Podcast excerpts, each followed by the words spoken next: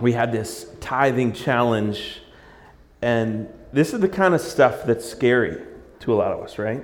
It's a 90 day tithing challenge. If you don't know, uh, the challenge that, that we put out there is for the next 90 days, trust God with your finances, tithe to the church. At the end of 90 days, if for any reason you want your money back, we'll give it back to you. We're not going to ask you questions. We're not going to trick you, guilt you, and we're not going to bring out like pictures of my children, like, oh, like any of that kind of stuff. No guilt. You, you're like, hey, that wasn't for me. We'll cut you your check back, and we're still friends. We're still family. But it's a way for us to practice what God invites us into.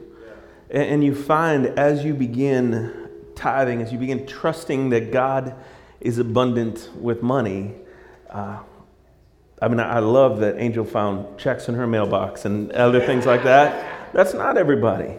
But what is everybody is, is you begin, like the, the strings and the weight that money has on you, start, those strings start to get clipped and that weight starts to get lifted.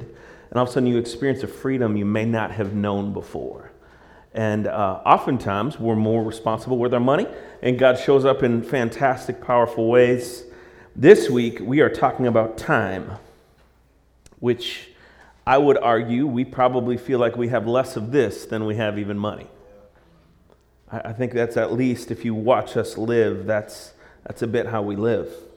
And, and we're kind of running against a clock all the time with time, right? And time, um, I remember hearing somebody uh, say that they believe that time at the beginning of creation and time now are speeding up. And they had like some scientific study that they had done that some scientists told me was complete bogus. But I thought that like it made sense because every person that I know says like, well, when I was little, time was slow, and now like time just goes so fast. And that's just what it feels like. And it feels like it's expiring. And it feels like we're rushing into something. So on, on Halloween, my kids wanted to go trick or treating, and the big question they have is, Am I too old? And reality is, they get candy for trick or treating, so they are never too old because I tax them well. So trick or treat until you're like a thousand. I'm good. And, and so they all dressed up, and I decided this year I was going to dress up. And I dressed up as my dad. And nobody knows my dad, so I was just like a slightly overweight, awkward man with a briefcase and a mustache, is what I ended up looking like. But as I did it, I was like, oh my goodness, I look like my dad. I look like him. Like I thought I was really young and cool, and I look just like my dad. And then last week, I was driving up to Chicago and I looked in the rearview mirror because I thought there was a police officer there, and there was not. But there was an old man looking back at me in the rearview mirror. I was like, Where, Where'd you come from? And I was like naming the lines on my face, like that one's Carter, and that one's Durant. And like, man, what's going on? So I start, you know, you got a long drive to Chicago. I start thinking, and I'm thinking of my dad. And I realize, like, I'm right now, I'm at the age that is, let me see if I can say this in a way that makes sense. I am halfway between the age that I was when he passed and the age that he was when he passed. And that's a weird spot to be.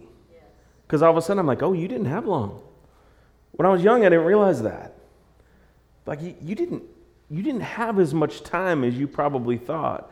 And it got me really reflecting on time. Last Sunday I was sitting in a meeting and Martin showed me his phone that said the update on that church shooting that happened last week. And I believe there was like a pastor's child that was shot in that. And like I what is this? How does this happen? Several people within our church and then other friends uh, in my neighborhood are, are dear friends with that young man who was killed in the Highlands this week. Nine days after your wedding, you got tons of time. And no, it ends really quick. The amount of people in our family who are, in this church family, who are grieving loss. Even I talked to a couple of veterans yesterday who as Veterans Day comes, they just think of people who didn't make it. And I'm grateful for these veterans, but these veterans are grateful for their friends and, and the people who either didn't make it out of battle or didn't come back the same and are now a radically different woman or man than they were than they when they first enlisted. This is heavy stuff, right? I mean, time is, is the scarce, scarcest and the scariest commodity because we can't ever check our account. I might not have much money, but I know exactly how not much I have. right? it's on my phone as long as I paid that bill. I know exactly how much not much I have. But time, I'm, I'm guessing. I'm guessing. And if we're looking at time, it's important to remember who we are. It's important to remember what we are designed for. And so, for a couple minutes, we're just going to look through scriptures that I hope if you've hung out with us for more than 10 minutes, you've seen us look at. Because I think about three, four times a year, I make us look at the same list of scriptures. Because this is who you are, and this is who I am. We start Genesis 1.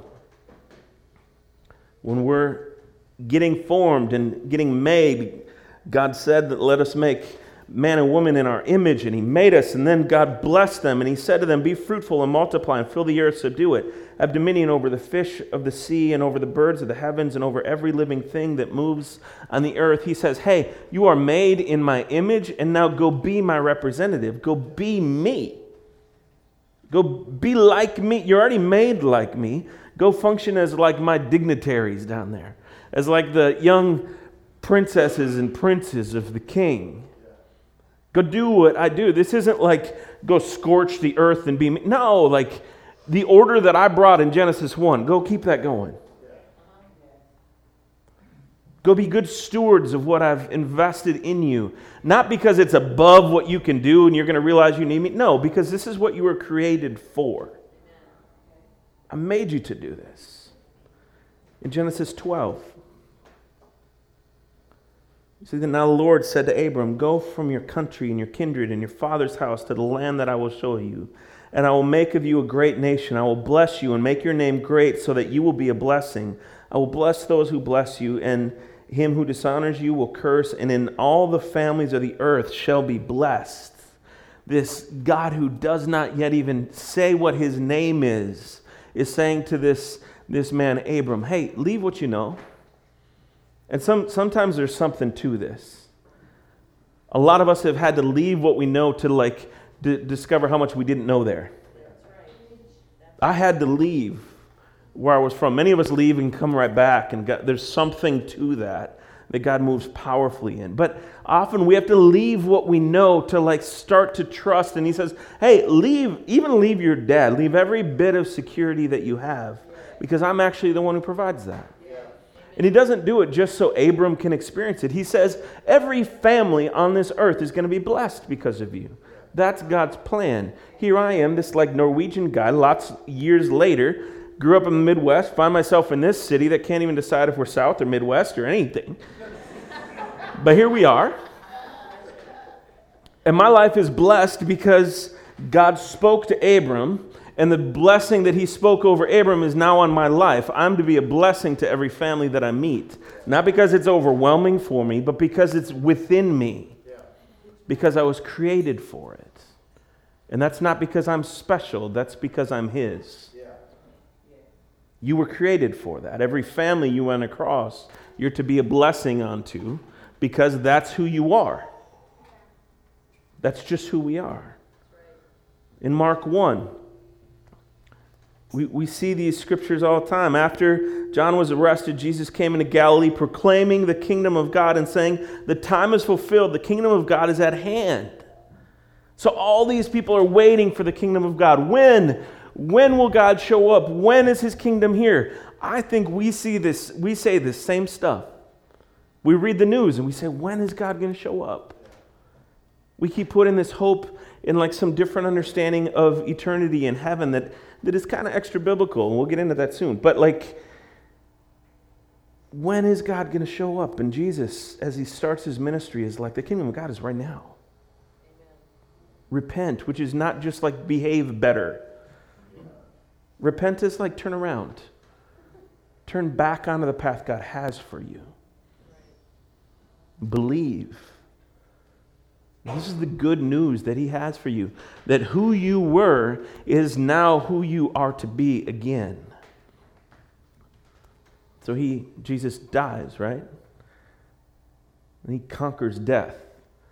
Through the power of the Holy Spirit, he, he is risen from the grave. Like, I, I, I don't know how, we say that a lot as people who believe in Jesus, but I don't know how often we reflect on that. Like the power of the Holy Spirit, this guy that we like don't know quite what to do with, raised Jesus from the dead. He was dead, and then he's not dead. And there is life. And after he is risen, he says these words to us. In Matthew 28, he, he came to the disciples and he said, All authority in heaven and on earth has been given to me all the authority that could be, all of the power that gets to say what is done and what is not done has been given to Jesus. And because of that, he says, Go therefore and make disciples of all nations, baptizing them in the name of the Father and the Son and the Holy Spirit, teaching them to observe all that I have commanded you. And behold, I love that. Behold, I am with you always to the very end. All the power that we are afraid is in the hands of the enemy has been given to Jesus. And so he says, Because I have all power, go be who you were to be from the very beginning. Go be who you were in Genesis 1 and in Genesis 12 and in Mark 1 and in every other chapter in Malachi 3 when it's returned to me because I have never left. All of this. He's saying, Go and be you. Go. You're good. You can go at the speed of you. You can go with the power that is within you. Not because you are awesome, but because in Him you are awesome. It's because He is at work within you and has always said it. And here's the thing you don't run off on your own. Behold, He's with you. And to me, I've told you this before, there is so much comfort in the fact that the Holy Spirit lives within me, but there is something different about the idea that Jesus is with me. I need both of those. I need and you need me to have the Holy Spirit in me. I guarantee you. You don't ever want me to have a microphone if the Holy Spirit isn't in me. Because, like, who wants to hear this northern drawl, right? But when He's in me, change can happen. But every single day, I find comfort in the fact that Jesus is with me. He's in me and He's with me. But the Holy Spirit in us, in this time, what does that actually do? Romans 8 11 says this If the Spirit who raised Jesus from the dead dwells within you, he who raised Christ Jesus from the dead will also give life to your mortal bodies through His Spirit who dwells in you. Read that like two, three times. Okay. The Holy Spirit is the one who raised Jesus from the dead, right? And the Holy Spirit is the one who lives within you. He's the same power. He, he, he's not like, he doesn't change. Scripture's clear on that. So, this power that has so much life that it conquers death lives within you. This is not a statement about heaven. This is a statement about today. This is a statement about t- right now in this moment, in your mortal body, in my mortal body, the Holy Spirit dwells within me to bring life out of it, to bring life out of you. This should affect the way we see time. It should. Time should be different. There was a time before Matt knew who Jesus was. And I was in seventh grade, and I was about as lost as a seventh grader could be. And I was a pretend deep thinker, and I thought I was like incredibly, like the world needed me in some super arrogant, silly ways. And my grandfather died, and I tailspinned, and I was dying, guys. I was seventh grade, but I was dying. And I was about destruction. I know, like, we all have different levels and whatever, but for me, Man, I was about destruction. And God met me. And His Holy Spirit lived within me. And He gave me the invitation to life.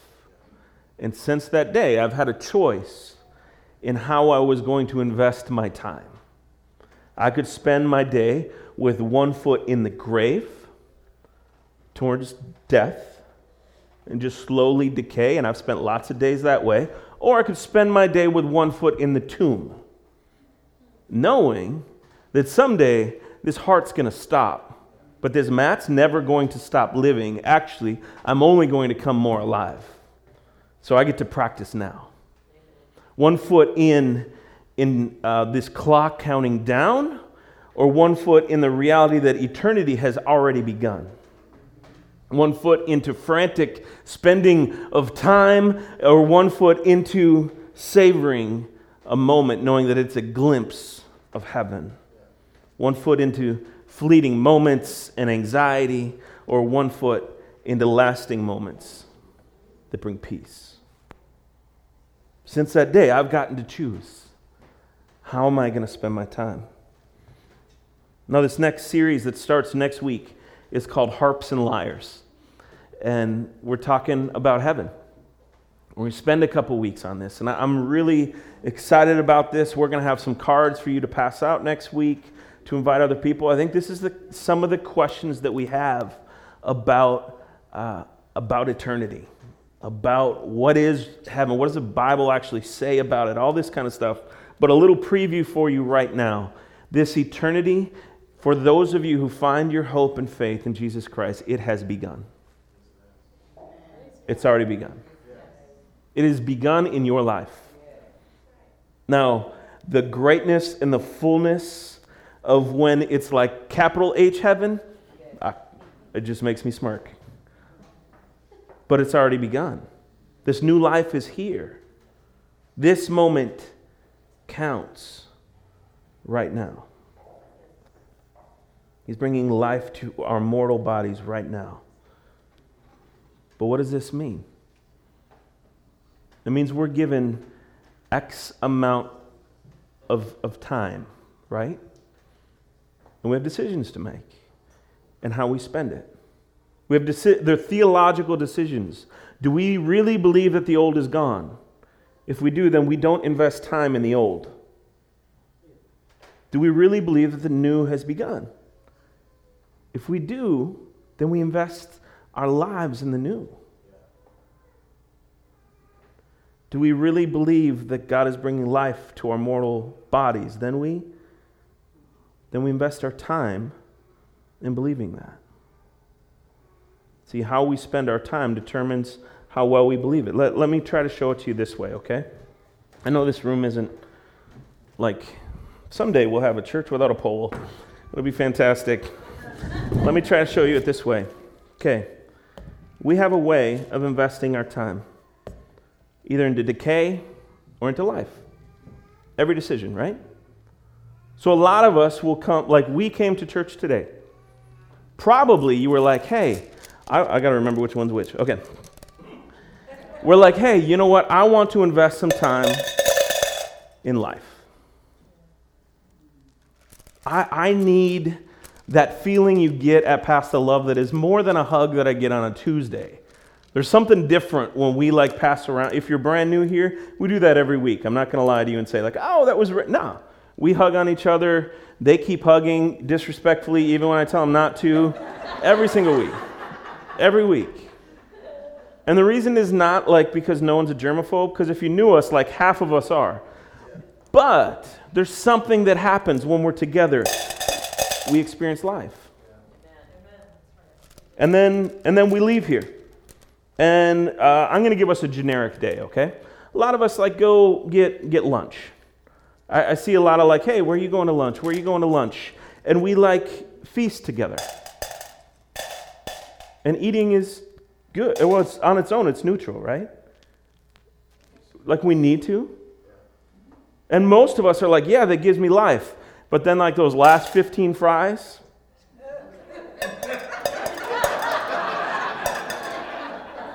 you know what I'm talking about. That's when I go from feasting to like asking that fry to be something God never intended that french fry to be. I've got joy in conversation, but shh, I need this fry. But we move on. It's all good. And then, then we go like we have errands to run. Errands are neutral on their own. Believe it or not, gentlemen, they're neutral. They're not bad. They're not evil. Stores are not evil on their, they're on their own. And we go run errands and we have time with the kids and we have time with friends and we go get those done and maybe maybe just it's neutral time and then we go home and we we need to relax and we need to have peace and I hate to tell you but God is very about like I love Sabbath.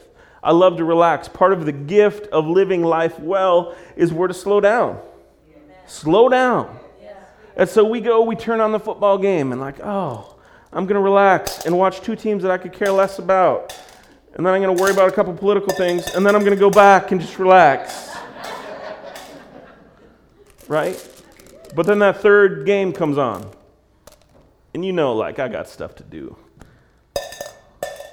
But this game's on. And I can avoid, and I can avoid, and I can avoid. And I could care less about highlights. I actually hate football, but it's on. That actually died. That, that's the moment you die. And this just happens. And we're medicating, we're avoiding. It's time to sleep. But that, that rest, that time that we were to relax, we didn't let relaxing do what relaxing is supposed to do, which is like slow down your mind, slow down, like sort your thoughts like a messy desk. We don't let it do that. We medicate instead. So then it's time to sleep, and I can't sleep. And we go into sleep frantic where it doesn't recharge us and it doesn't replenish us. It just feels like rushing towards death. And it feels like I don't have time to sleep. I got to wake up early. I got to go to bed late. And like this is prideful stuff in our society, right? We brag about how late we stay up. And we brag about how early we wake up. I, I'm going to give a high five to the next person in the church who's like, hey, you know what? I go to bed at 8. Boom.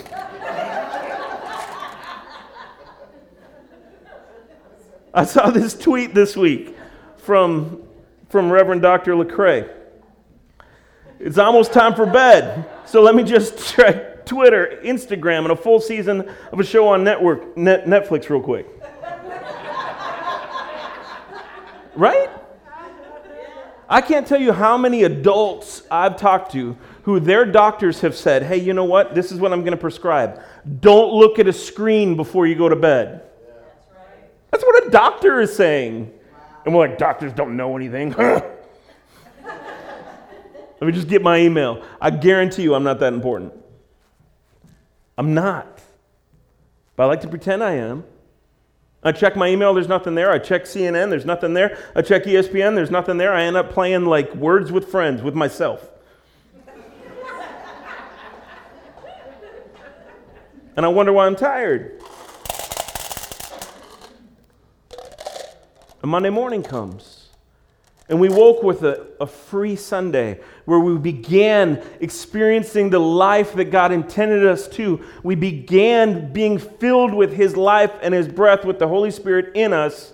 And then we just bought into decay. Any of you ever spent your day like that? And you wake up Monday morning and you're like, why did I, I got to do this again? And then you see somebody who's like, I got to do this again, and you want to punch them.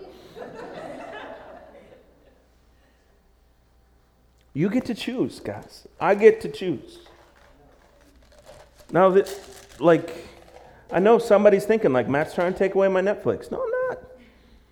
Keep your Netflix. I hope you have your own and you're not stealing somebody's password, but whatever.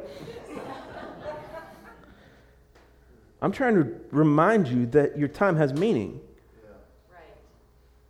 And it's a very honest exercise to ask these neutral things like food or Netflix what we're asking it to be.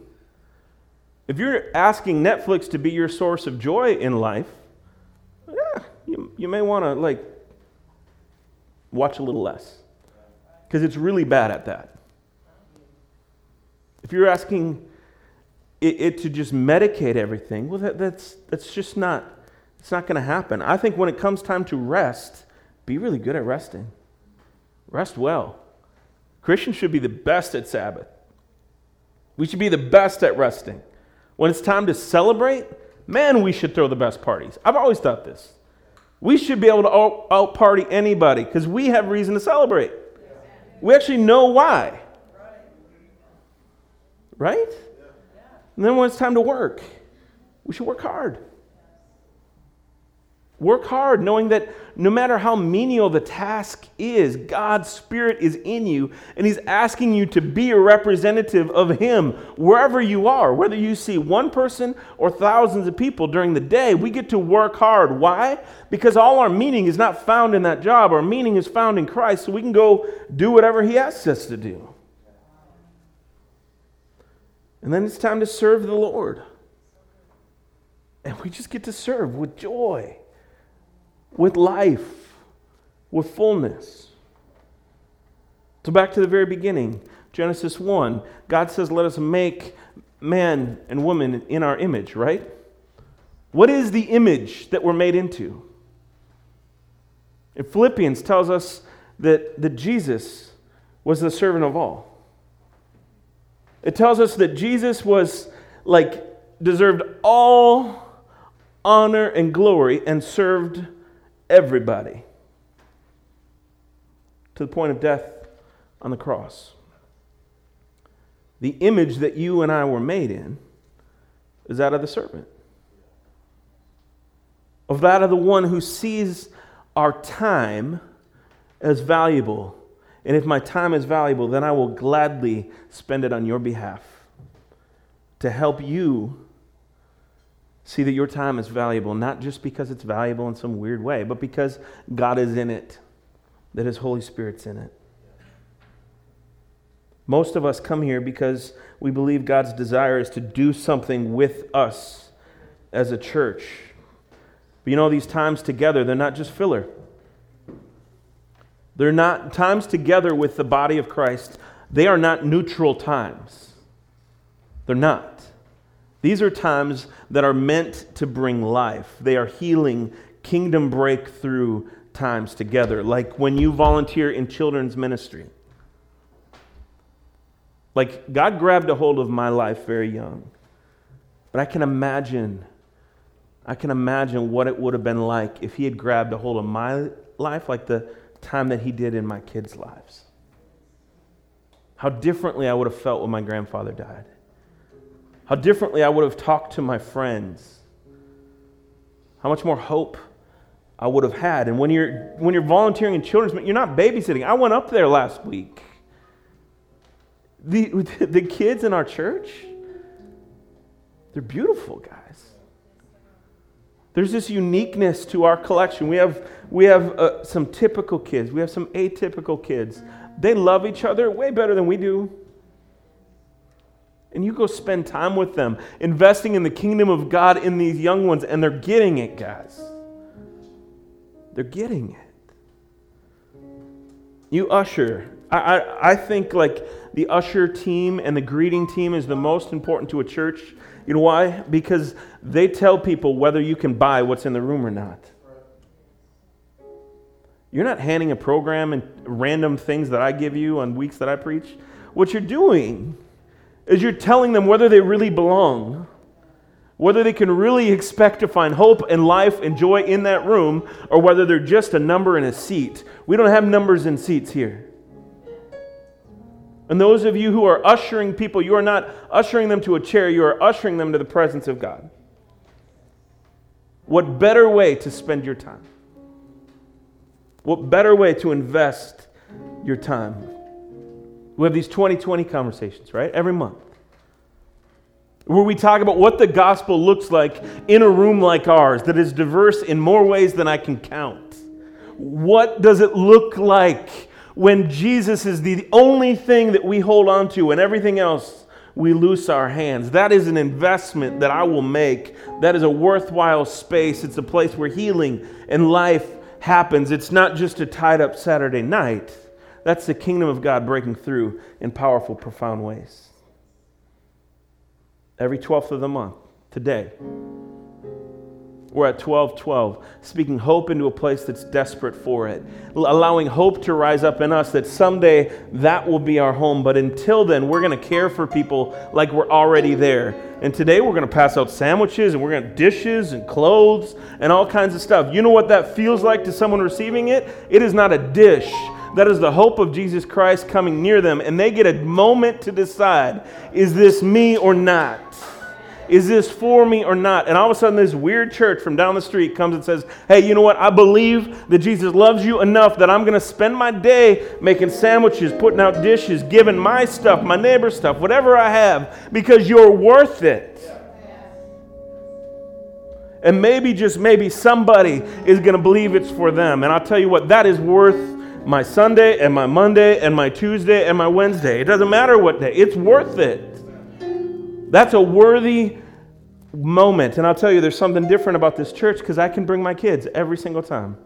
And my kids come and they don't hang out with me because I'm a nerd, they hang out with you and they walk around with their church family and they're cared for by their aunties and their uncles within the church. And all of a sudden, there's this beautiful expression that we go home filled with life.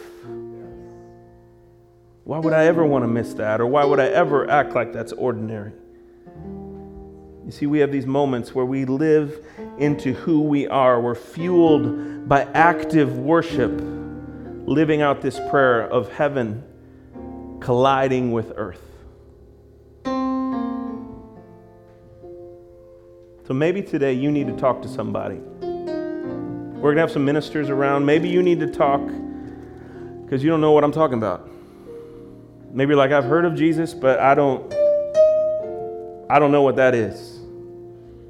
Or maybe decay has just stolen too much of your life. You believe in Jesus, but decay is winning. And you need to pray and lean on a brother or sister to say, hey, you know what? That life, I know it's in me, but you got to help me call that out. I want to invite you to talk to Kat, Jamel, myself. Like, talk to us. We want to pray with you. We want to hold you up. Bring your little marble home as a remembrance of like this is this matters. Any moment that we're in matters. And then we come to the table because it's only through Christ that any of this is true. I'm speaking garbage if we don't have Jesus. But with Him, the power that raised Him from the dead lives within you. Not to bring death, but to bring life. He lives right beside you, He is with you. So you never do another day alone, and you never do a day to decay again. And at some day, my heart is going to stop. And if it's before you, then come to the party and say, like, hey, Matt is living well now. And what began is only continuing.